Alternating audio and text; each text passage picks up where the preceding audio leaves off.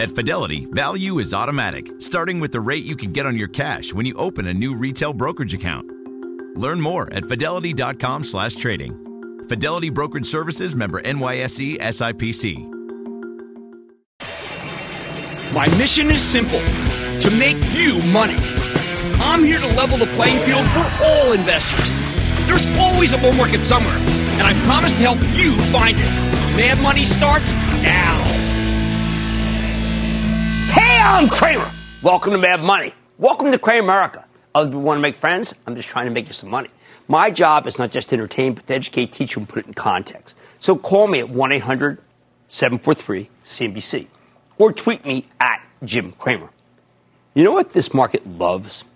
It loves transparency. Lots of executives pay lip service to the concept of transparency without ever really doing anything about it. But today, a day has started strong before giving up the ghost. Dow ultimately gaining just 12 points, S&P dipping 0.09%, Nasdaq advancing 0.06%. We saw a triumph of true transparency. I'm talking about Apple. Apple, which saw its stock jump 2% in the wake of a spectacular quarter. Back in November of 2018, Apple upset a lot of people when it decided to change the way it reported. Management told us they'd no longer break out the unit sales for iPhones, Macs, iPod, iPads. Why? Because the CFO Luca Maestri explained at the time the number of devices sold was no longer really a relevant metric in how to value the stock. Oh, the bears immediately came out in full force, arguing that Apple was no longer being transparent. They're obviously doing this to hide disappointing iPhone numbers. After all, why hide, hide those numbers unless something's really wrong? I told you not to worry. And I said what I always say own Apple, don't trade it. But the stock collapsed, falling from uh, $222 down to 142 a few months later when Apple pre-announced a hideous shortfall thanks to a decline in their Chinese business. For a moment, it looked like the Bears might be right. Maybe Apple really did go all opaque because its best days were behind it. You've heard that chorus. A few days later, I went out to see Tim Cook right at their headquarters to get a better sense of what was really going on. Well, he said he never felt better about the company. He told me he wasn't surprised by the stock's decline because the market can be emotional in the short term, but he reassured me that the pipeline has, quote, never been better. And the ecosystem has, quote, never been stronger. While it was too soon to reveal what Apple was working on next, he doesn't like to do that. Tim made it clear that I'd be dazzled. So would you. Then the iPhone 11 came out, and uh, that's exactly what happened. Most Wall Street types assume that this new phone will be nothing special. Number 11? I mean, come on. Yet it turned out to be Apple's biggest blockbuster yet. Why? As Tim Cook told me and Josh Lipton last night, the product is incredible. People love the battery life. They love the camera. Okay, look, I, will be proud moment for a second. Look at this portrait of my wife, Lisa. Hashtag, of course, on iPhone 11. You know, I, I, it's just so great. I was one of hundreds of people who sent Tim Cook pictures that they took that were shot by true artists. It looks like, uh, you know, Annie Leibovitz. It looks like Eisenstaedt. I mean, it's Arbus. And no, it's me. But the most amazing thing about this call last night the growth of the iPhone itself, which was responsible for the stock's phenomenal surge today. Apple's now up 128% since everybody freaked out about this business a little over a year ago. Turns out Apple wasn't trying to be opaque at all when they changed the way they reported. The new pricing plan, starting at $35 a month for 24 months, they've made unit sales kind of a worthless metric, like Apple said it would be. Apple has nothing to hide. The phones are selling like crazy. Same goes for the supply constrained AirPod Pro and the watch. In fact, the only line item that disappointed some people was the actual service revenue stream that everyone's so excited about. Up 16%. We wanted 17. Long story short, the people who bet that one of the most transparent companies on earth was trying to mislead us have missed out on a stunning move. They couldn't have been more wrong. I hope you listened to me when I told you to stick with it. Hey, got that one right. I knew the bears were wrong because Apple has a tail. Every time the stock gets slammed, CFO Luca Maestri, he buys he, he, buys back the stock with both hands. He's actually like listening to this. Buy, buy, buy, buy, buy, buy, buy. I mean, the company retired nearly seven percent of its shares count this last year alone, and since 2012, they spent 325 billion dollars on repurchases at an average price of 129 dollars. You know, by the way, that's 40 percent of the company's shares. Obviously, most of that happened when the stock got crushed a year ago, or you know, years before the program started. But Maestri was in there buying back stock all along. And that's the tale. Companies don't spend massive sums on buybacks if they believe their business is collapsing, trying to hoodwink you. Apple is truly transparent. You just had to take Tim Cook at his word. And you could have made a killing on this one. All right, who else has embraced radical transparency? General Electric. I Under its old leadership, GE seemed determined to obscure every single weak portion of its business, which is pretty much every single part of its business. I only, I only took a year of accounting. Uh, but even I uh, could tell GE's bookkeeping smacked more of fiction than fact. There was no way to understand how the company was actually doing. But then they got in, this new guy in, Larry Culp, with a traditional industrial background, and he realizes you need to be an alchemist to understand these numbers. When Culp pulled everything apart, he discovered the business was in bad shape. And you know what he did? He told us everything. It was incredibly dispiriting when he revealed how bad things really were. Culp didn't care that it looked bad because he's a straight shooter. So when a forensic sage wrote a 175 page report, I'm not even going to distinguish him by mentioning his name, about how the numbers were really crooked that he was putting out, Culp had a ton of credibility when he responded by purchasing $2 million worth of stock at 7 bucks and change. He called that hit piece, quote, market manipulation pure and simple, end quote. Correct. Culp was already working to right the ship, and sure enough, the stock has roared since it bottomed last summer. Then today, GE jumped more than 10% if the company reported an upside surprise. Results were excellent. More importantly, they were easy to get your head around. They look like the numbers you'd get from um, an industrial. You had a huge winner, and all you had to do was believe Larry Culp, a guy who's given you every reason to trust, including that gigantic open market purchase more than five points ago. Final act of transparency, it's Boeing. Here's a company that reported a hideous loss today, yet its stock rallied more than five bucks. What fueled the move? Simple. Management stopped offering us bogus reassurances about the grounded 737 MAX. They stopped telling the critics to shut up. Instead, they gave you cold, hard numbers, like the fact that their backlog hasn't gone down. But Boeing also made it clear that they don't know when the MAX will be back in the air, and that's up to the authorities. All they can do is try to make the plane as safe as possible. At long last, they were completely candid. They just don't know. Hearing that was frankly a breath of fresh air. Sometimes transparency means admitting what nobody wants to hear, that the fiasco is costing billions and billions of dollars because that's the price Boeing needs to pay if they're going to get this thing right. And they'll probably end up spending even more before this is over. Why did that very bad news allow the stock to rally? Because Boeing stopped treating everyone like idiots. We were tired of the hubris and the bogus certainty we kept hearing from the previous regime. It's not like this was a surprise. We knew the MAX is a disaster. We just needed to hear management be honest about it. The bottom line investors want the truth. When we get the truth, though, you need to recognize it for what it is, or you could miss out on some tremendous opportunities. It's easy to assume everyone in this business is totally cynical, but taking that approach kept you out of some monster gains at Apple and in GE. Some CEOs have earned the benefit of the doubt, and you should give it to them. Oh, and while I'm at it, guess whom they have given the benefit of the doubt to this very evening? None other than Elon Musk of Tesla fame, who has gotten about as transparent as you could get well, maybe not as transparent as the other big winner, Satya Nadella from Microsoft. Joe in New Jersey. Joe. Jim, thank you for taking my call. You're quite welcome. My my question is on John Deere. With the first phase of the China trade deal complete, will it help the farmers?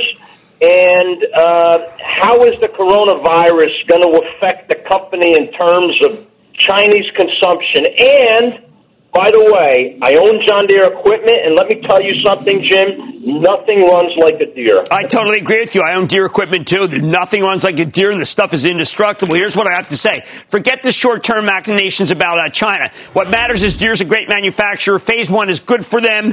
Uh, the uh, ag market right now is weaker, along with all commodities. That's a great time to buy some stock of Deere. How about Miguel in Tennessee? Miguel. Jimmy Chill. You bet. Booyah from Tennessee, my guy. Jimmy Chill's being tried and tested by the Tesla people who don't realize that I like it. But go ahead. What's going on?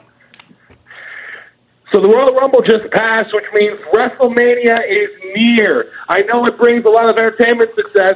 Will it bring stock success for WWE? Well, I'm not as much of a fan. I, look, I liked them when they were on, but you know what? You want to play it another way? Let's take the derivative. Do take two, where I have to believe that Strauss Zelnick has been able to capitalize on it more than almost anybody. How about Steve in Virginia? Steve. Hey, Jim, I'll try and be real brief. Um, I'm 57, recently retired, got a decent pension. Um, I'm looking to add CSX to a well rounded solid uh, long term growth okay. portfolio. I think it's very smart, uh, but it's not a growth stock. What it is is a company that's been able to figure out, even with revenue not doing well, how much how much money it can still make anyway with Precision Railroad. All you have to do is look at Norfolk Southern today, where, where by the way, the volumes were horrendous. and the company cleaned up. That's precision railroad. I think that means treating the customer the way the customer should be. Investors want the truth, people, and when they get the truth, you got to recognize it for what it is. Hey, oh man, tonight, the big game just a few days away. I'm focusing on the companies that can score big for your portfolio as my countdown to kickoff continues. Then, Penn National just bet on Barstool Sports. So, should you be ready for Barstool branded casinos? I'm talking to the heads of the two companies to find out what the partnership means. And Stryker helps people get back on their feet. But can the stock run up on Wall Street, or is the recent decline a tad of a red flag? Don't miss my exclusive. And stay with Cramer. Don't miss a second of Mad Money. Follow at Jim Cramer on Twitter. Have a question? Tweet Cramer. Hashtag mad tweets. Send Jim an email to madmoney at cnbc.com or give us a call at 1 800 743 CNBC. Miss something?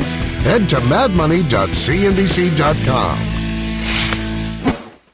Take control of your financial future with the new madmoney.cnbc.com. Cramer's exclusive CEO interviews, full episodes, analysis, even your own soundboard. Plus, special access to Mad Money 101 with rules and techniques to break down the market for all investors. The red flag that makes me drop a stock immediately is It's everything you need right when you need it. The new madmoney.cnbc.com. At Fidelity, we work to get you a better price for every trade. See how much we saved investors last year at fidelity.com slash price improvement. Fidelity Brokerage Services member NYSE SIPC.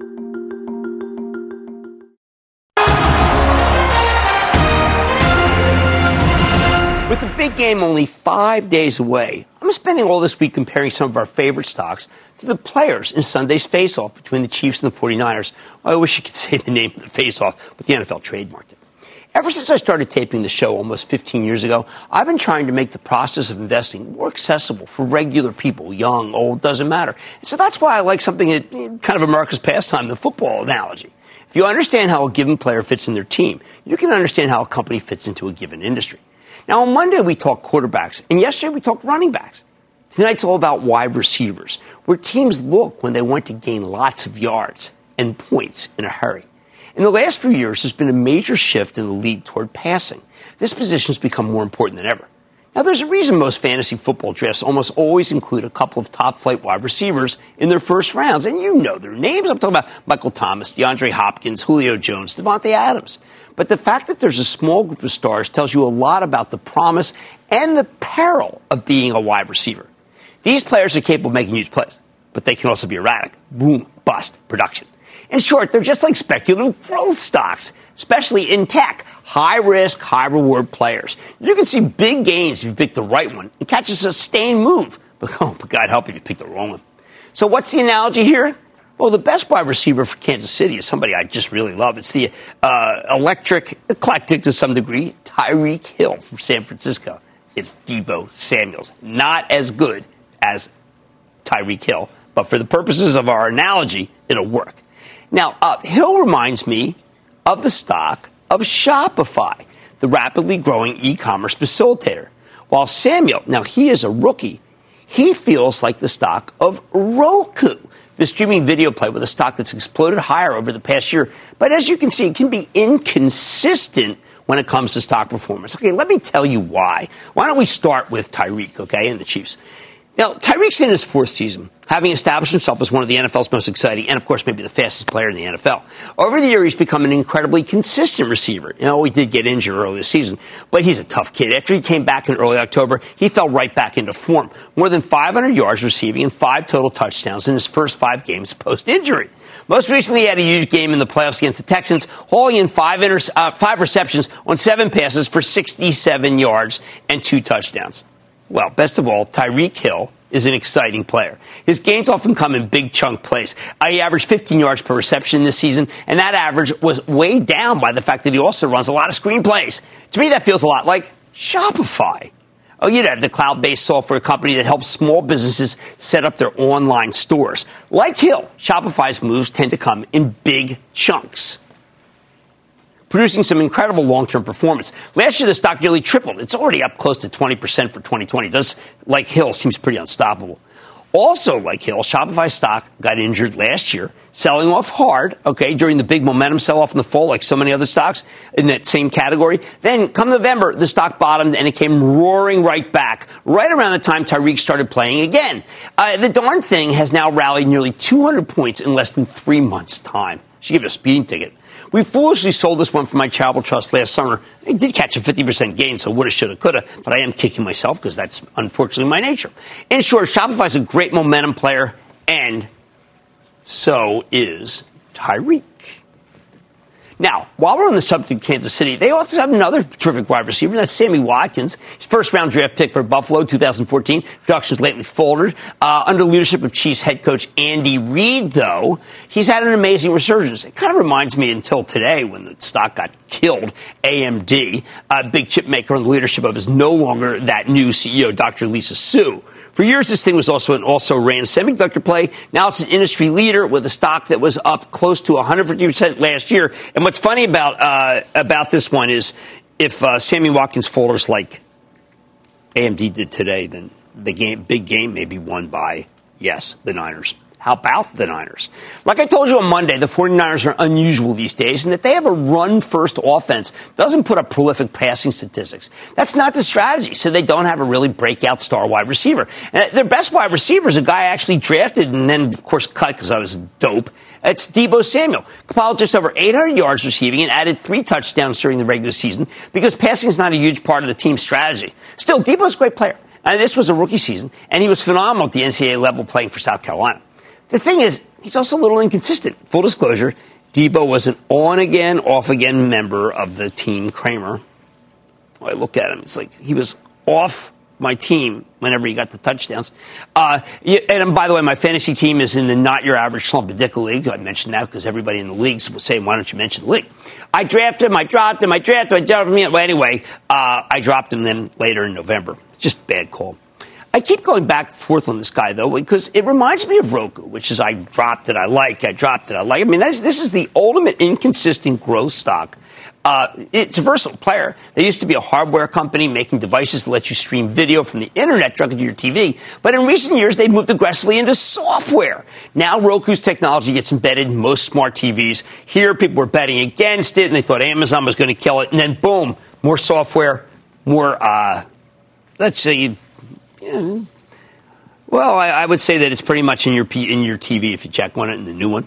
We underestimated Roku from the get go after it came public in 2017. Stock sagging from 30 to 20 out of the gate. Then it rallied to 70 by October of 2018 before melting down to the 30s during the nasty fourth quarter sell-off. In the first eight months of 2019, Roku mounted an insane rally. Stock flying all the way to 176 early last September. Then it plummeted below 100 by the end of the month. Boy, is this Dever Deebo. For rebounding to the 160s in November. Spent the last couple of months drifting lower again, backsliding to 129 as of today. It's just a agonizing stock. In short, Roku simultaneously up more than 200% over the past 12 months and down roughly 23% from the November highs. Wall Street keeps going back and forth and back and forth on the stock, just like the not your average Slumpadickle League went back and forth on Deebo. In all honesty, I keep getting both of them wrong. I always like to tell you when I get them right, but I also like to tell you when I got them wrong. And Roku's one I got wrong. So what should you do with Shopify and Roku here? I absolutely love Shopify. It's the single best non-Amazon e-commerce play out there. Certainly even after Facebook tonight uh, kind of I'd say dis- let's just say disappointed. Uh, I've developed a great deal of respect for Roku, though. These are both momentum stocks that trade on revenue growth, which makes them tough to value. They're both very expensive here on any metric you care to name, and they both have a tendency to sell off hard when the market turns against momentum. That's why I compare them to wide receivers, because you want to throw the ball to these stocks when they're open. I don't think this is the right time. I think you should wait for a pullback and then you can pull the trigger. Shopify and Roku both report in a couple of weeks. Let's hope they deliver good numbers, and then they'll, and then like you know, they'll get hit like we saw with AMD today. Bottom line, high flying tech stocks like Shopify or Roku are just like quality wide receivers along the lines of Tyreek Hill or secondarily uh, Deebo Samuel. When everything goes right, they're explosive players who can get their team a significant amount of production in big chunks, but you don't want to be there if they drop the ball. Stick with Tyreek and stick with Cramer.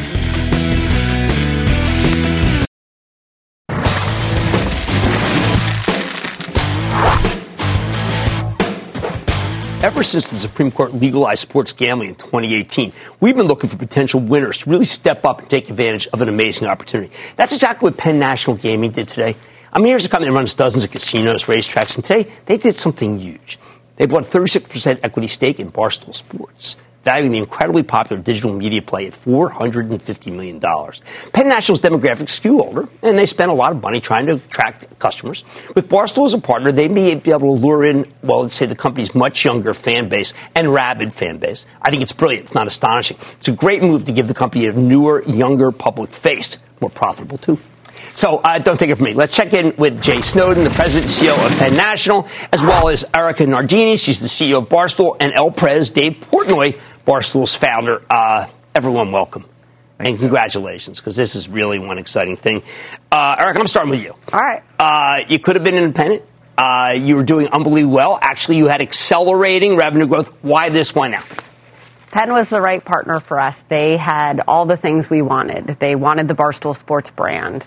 They had the largest retail footprint in the United States. They have a great management team and they have a shared vision of winning in sports betting, which was something Dave's thought about for a long time and we were very committed to as a company. So I, I, I think it's important you said about Dave talk, thought about it for a long time because I think people might think, wait a second, this is an overnight success. The truth is, you've been putting out a rag for a long time. Yeah, we've been around 17 years now, Barstool Sports. It started as a gambling newspaper, fantasy sports. I handed it out outside a subway station. So we've been at it a very long time, yeah. Well, uh, and Jay, what did you see here? Because the way I look at this is that you have a 55 year old base, which is not bad. Hey, listen, I ruined your demo. Uh, but you've decided to do a, what, what is really kind of a radical makeover. You've decided to go young. Yeah.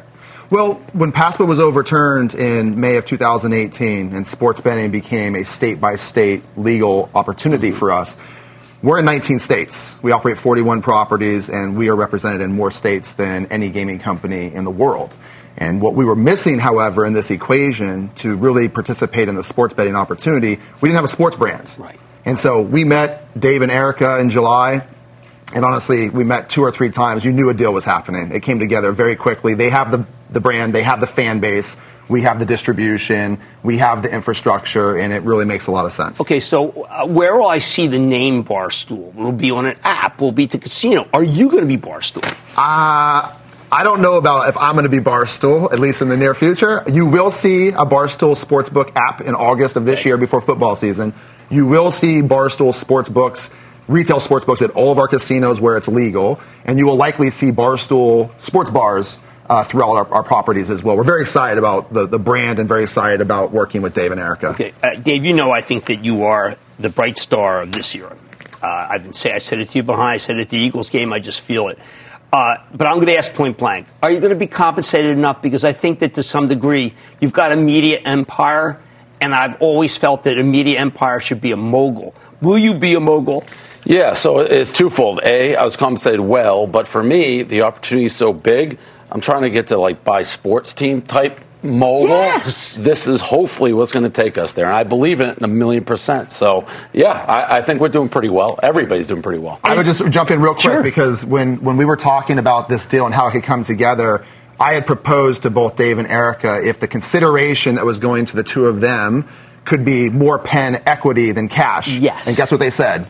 We want the same thing. Didn't even talk to each other, didn't look at each other, looked at me and said, we want Penn equity as well. Well, that's fat. I mean, uh, straight shooting people should yeah. be like that. Uh, I see that they also get one bite. We'll build one bite pizza bars, pizza well, restaurants. could be worth 400 But it's still maybe. And now we'll no, have... I'm not saying it's definitely. That's what I do for a living. I know this. We love one bite. I think do it's you want to buy it? I think. It, do I want to buy it? I do it in a nanosecond. You kidding me?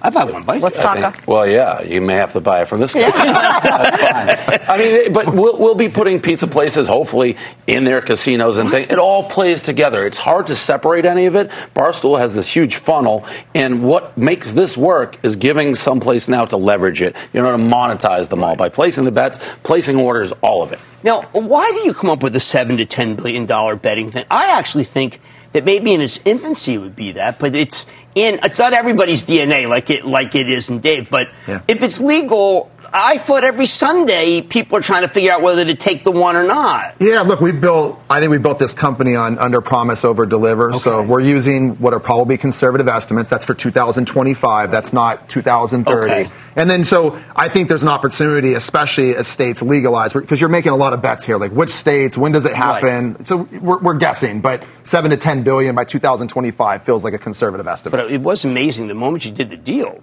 your stock went up more than the price that you're paying. It did. Yeah, that's always a sign of a good deal. Right? Isn't Yeah. that what it works? Okay, so uh, Erika, let me ask you: some of these casino, some of the casino commissions can be conservative. You guys, I don't think you're radical, but there are people I'm sure in the audience who say, "Listen, you're radical." You worried at all about that? Some of the eh, some of these organizations may say, "You know what? I don't know if I think Barstool's the right thing." You know, we thought about that a lot from the onset of what this partnership would look like. Jay and I spent over a week on the road meeting with every single possible regulator we could meet with. We take uh, gaming regulations really seriously. We will implement those. The way Dave would describe it is if you give us the boundaries, we'll play within the boundaries. So it will create changes within our company from the, behind the scenes, how we understand what the rules are, making sure we have the right infrastructure to make content that, that fits those. But at the end of the day, we make content that breaks through because it resonates and it's real. And it's been real for 17 years. And we have almost 70 million fans who are engaging with us every month. We're going to continue to satiate them, and now we're going to do it with a place we can drive them. And you're comfortable, Jay, with the idea that it's you know you're not you're a conservative company, not necessarily in, in the you may be conservative, but I mean you you know that these guys are different culture. No question. Yeah, we've spent a lot of time, as Erika said, and, and you know, Dave and I have had conversations. I feel like they understand what those guardrails are. We've talked about it. Erika's heard it firsthand from regulators with me, and uh, we're all very comfortable. We can pull this off, and Barstool can be Barstool. It's such an amazing company, and it's so so engaged with their they're so engaged with their fans. It's Right. so entertaining. They can still be all of that, but be responsible around topics like gambling. Right, so you won't be reined in, right? I still get my I get my press, right? Yeah, I, I would never do a deal. It wouldn't work for anybody where I thought we couldn't be us. We're still going to be funny, irreverent, but like Erika said, there's guardrails which we totally understand. And throughout the 17 year history, we've morphed. We understand there's we live in different times. There's different jokes you can make, so we'll play with them and we'll be just as funny, if not funnier, than we've ever been. I don't want to be too touchy feely with you because it destroys the chemistry. But you dreamed of this. Yes. And you lived your dream, okay? I want people to hear it from El Prez, what it's like to live your dream. You know, it's surreal. So, for those people who don't know, I, before I started Barstool, I flew to Vegas and tried to get involved in the casino industry. It was a passion of mine. Um, to come full circle now and be in the position that I actually want to start out, you know, sometimes you pinch yourself, but it's also a lot of people I'm sure out there who may doubt us, and that drives me. So, I, I can't wait to attack this. It's something I've dreamed about. It's the perfect you know, mix, perfect relationship. So I'm excited to do it. I don't let myself dream too much. We're too much in the reality. All right. And, uh, you know, especially in terms of the dream, though, you were born basically in the casino world. Yeah. Look, this is uh, who would have thought three years ago, even, that you'd have an amazing sports media company and platform coming together with a gaming company with 41 properties, and like who would have thought? And but the sports betting is bringing it all together. It's our nexus to um, really thinking about the future and to targeting a younger demographic. Well, which you were five. struggled. Your mom was a dealer. Yes, and I used to go pick up paychecks with her at the frontier in Las Vegas and just knew I wanted to be in the business as a kid. And um, here we are talking about a whole different opportunity with sports betting. Well, look, I want to congratulate all you guys. I mean, it, it's just one exciting thing, and I hope it's the beginning. I'm glad you're staying with it. I'm glad you're being compensated. You know, I think you guys are worth a great deal, and thank you for giving them what they're worth. We care about them. They're worth betting on. You bet. Yeah. Okay, that's Erika Nardini and Dave Portnoy of Barstool Sports, and Jay Snowden. He's the Penn National President CEO. Take a look at that stock. And you know what? Given the fact of what's going on in Macau, this is the gambling stock to own. Get money's back in.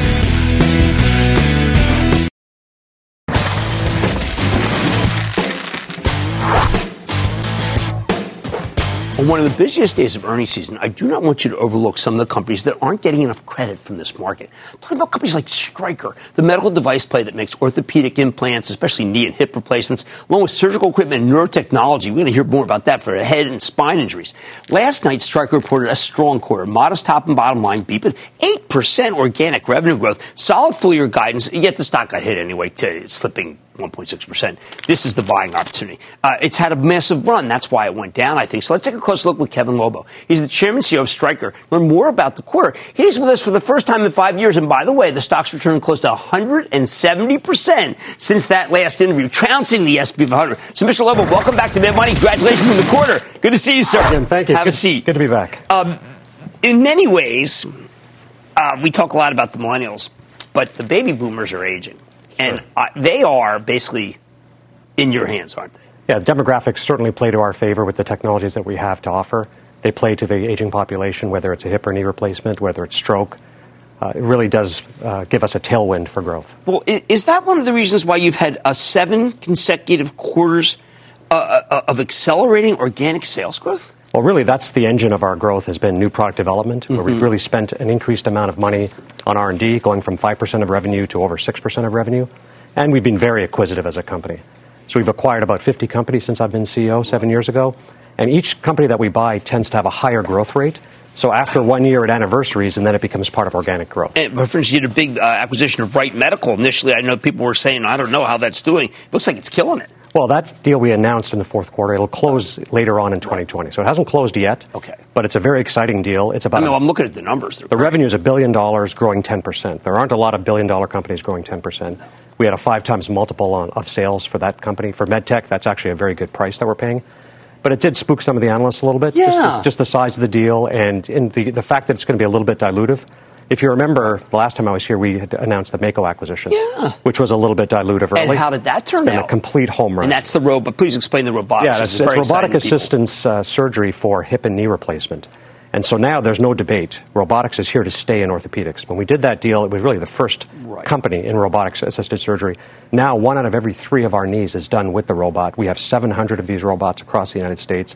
It's a, been a complete game changer. How would anyone not want a robot? I mean, for instance, like Da Vinci. Some of these things I get, did for the local hospital. I did a pitch for Da Vinci. Sure. I mean, uh, why would I not want to use Mako? I mean, it's got to be an advantage for a hospital that has one. Absolutely. It's been, a, a- like I say, a complete game changer, not only for the patients and for the customers, but even for the hospitals who have it. They've attracted more volume as a result.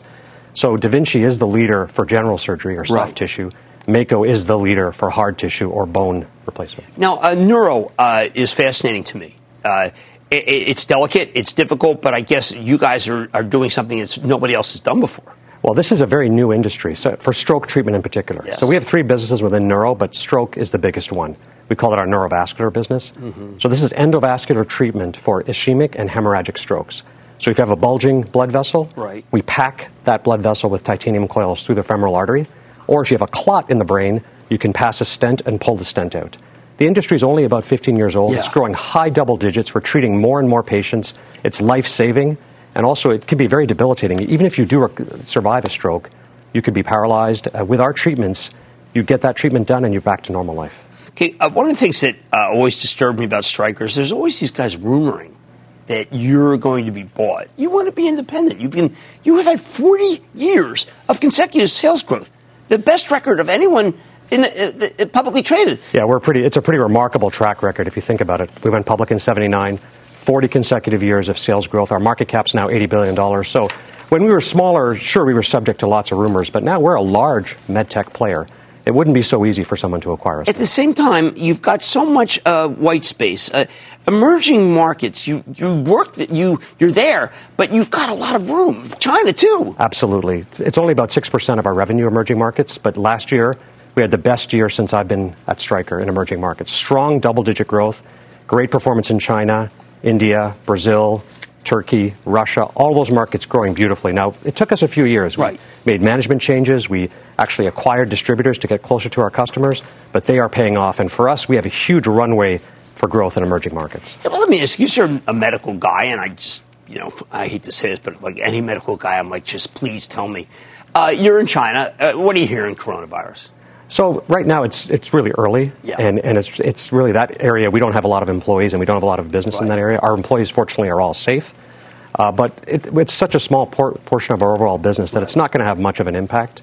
I don't think, but it's still too early, really, to, to gauge uh, the impact that it's going to have. Now, I just want to talk about the knee business. There was a period during the Great uh, Recession where they actually knee surgery went down. I mean, it's supposed to be like I think the ultimate non-cyclical thing, but How, how did it come back, and what happened during that period? So knee surgery is elective, right? And if you don't stay on your knee, unlike hip surgery, then you don't have pain. So hip surgery, you, if you have hip pain, even at night you feel it. Right. If you're off your knee, you don't feel it, or you could delay it with some kind of a shot, hyaluronic acid, or some kind of a shot. You can delay the procedure.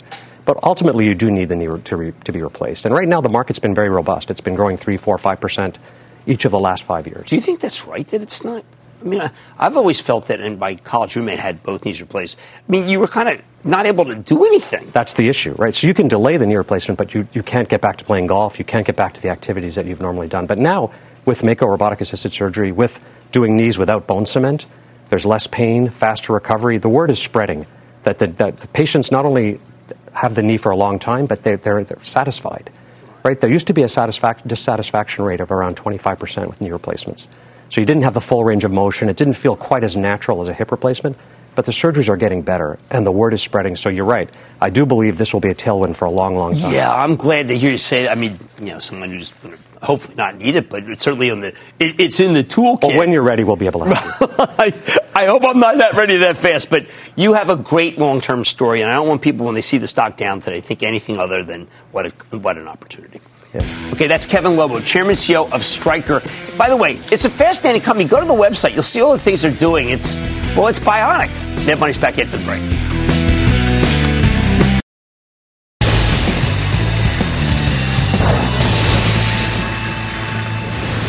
It is time. It's time for the light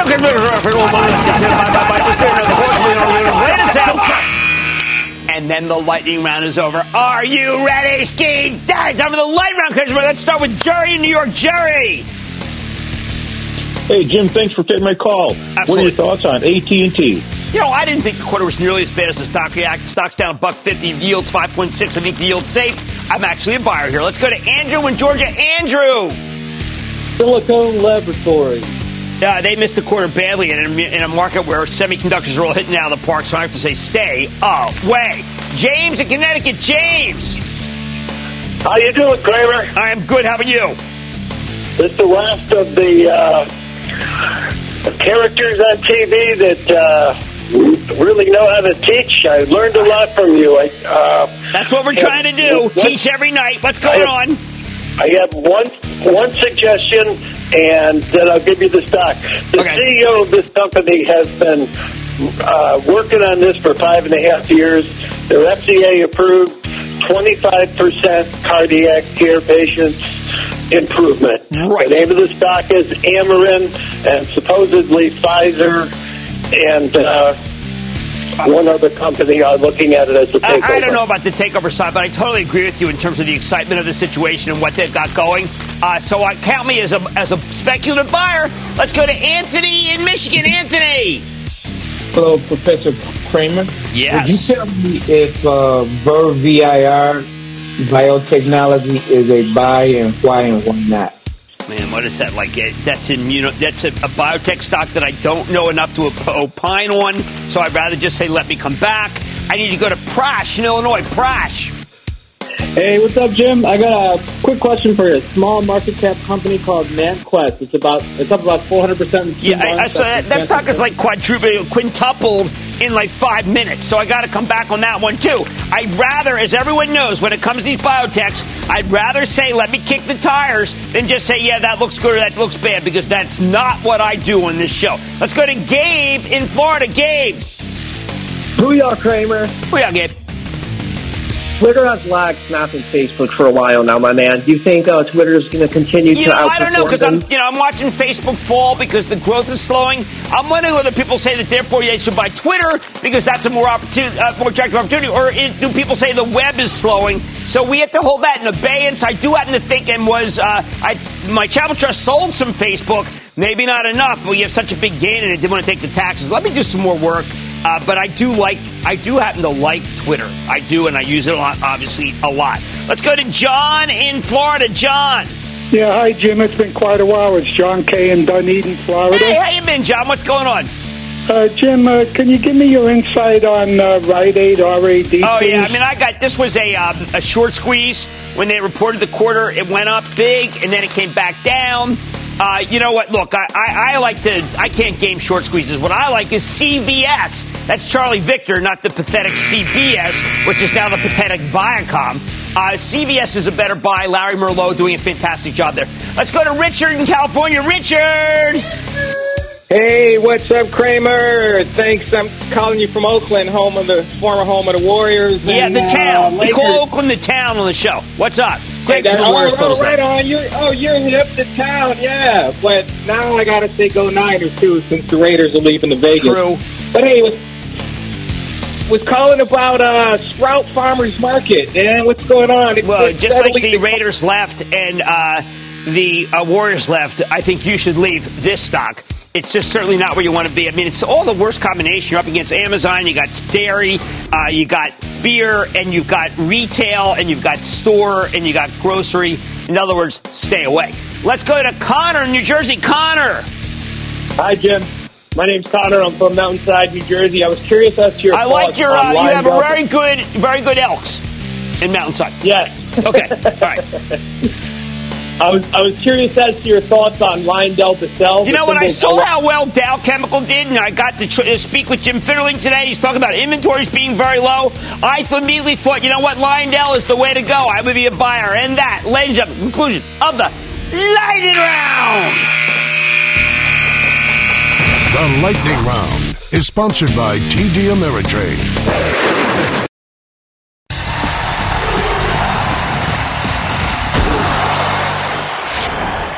What do you do when the market's just plain wrong?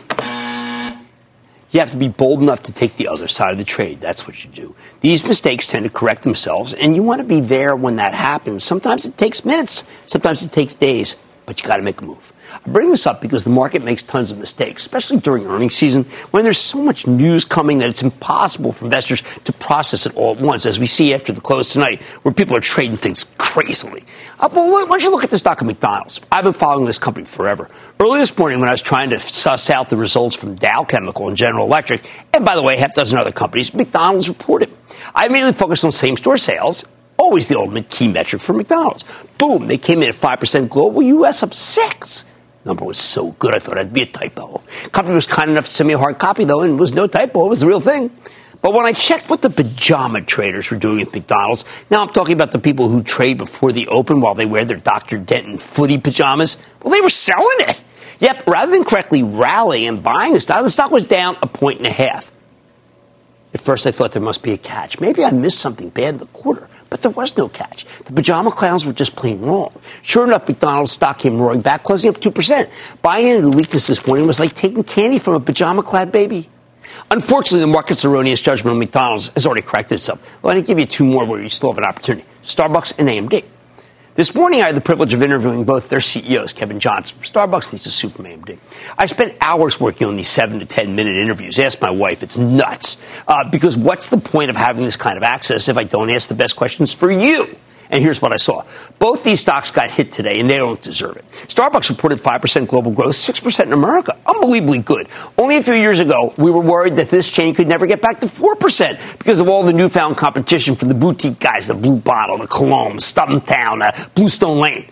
But nope, though, through its own ingenuity, technology, improvements, longer hours, new products, loyalty programs, Starbucks has clawed its way back on top. The problem? It's got a huge China business, and suddenly everybody's terrified, of course, and maybe even correctly with the coronavirus outbreak. Starbucks has closed half its doors in the PRC, and the situation over there is too uncertain for management to give a forecast. They called it dynamic. That was all I needed to see. I talked to Jeff Marks, research head for ActionAlertsPlus.com Club, because we own the stock, my Charitable Trust, and we knew the stock was going to go lower. We knew it.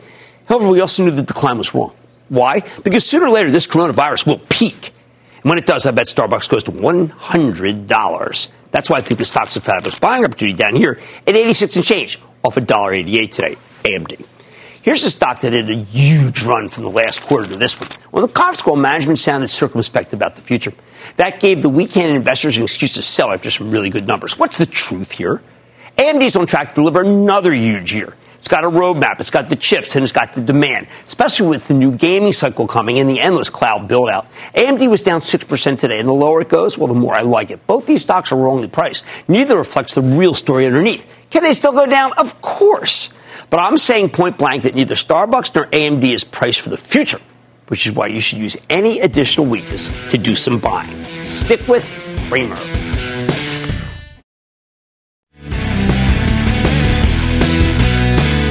When Satya Nadella said, listen, my shareholders will let me have the right to be able to be carbon negative.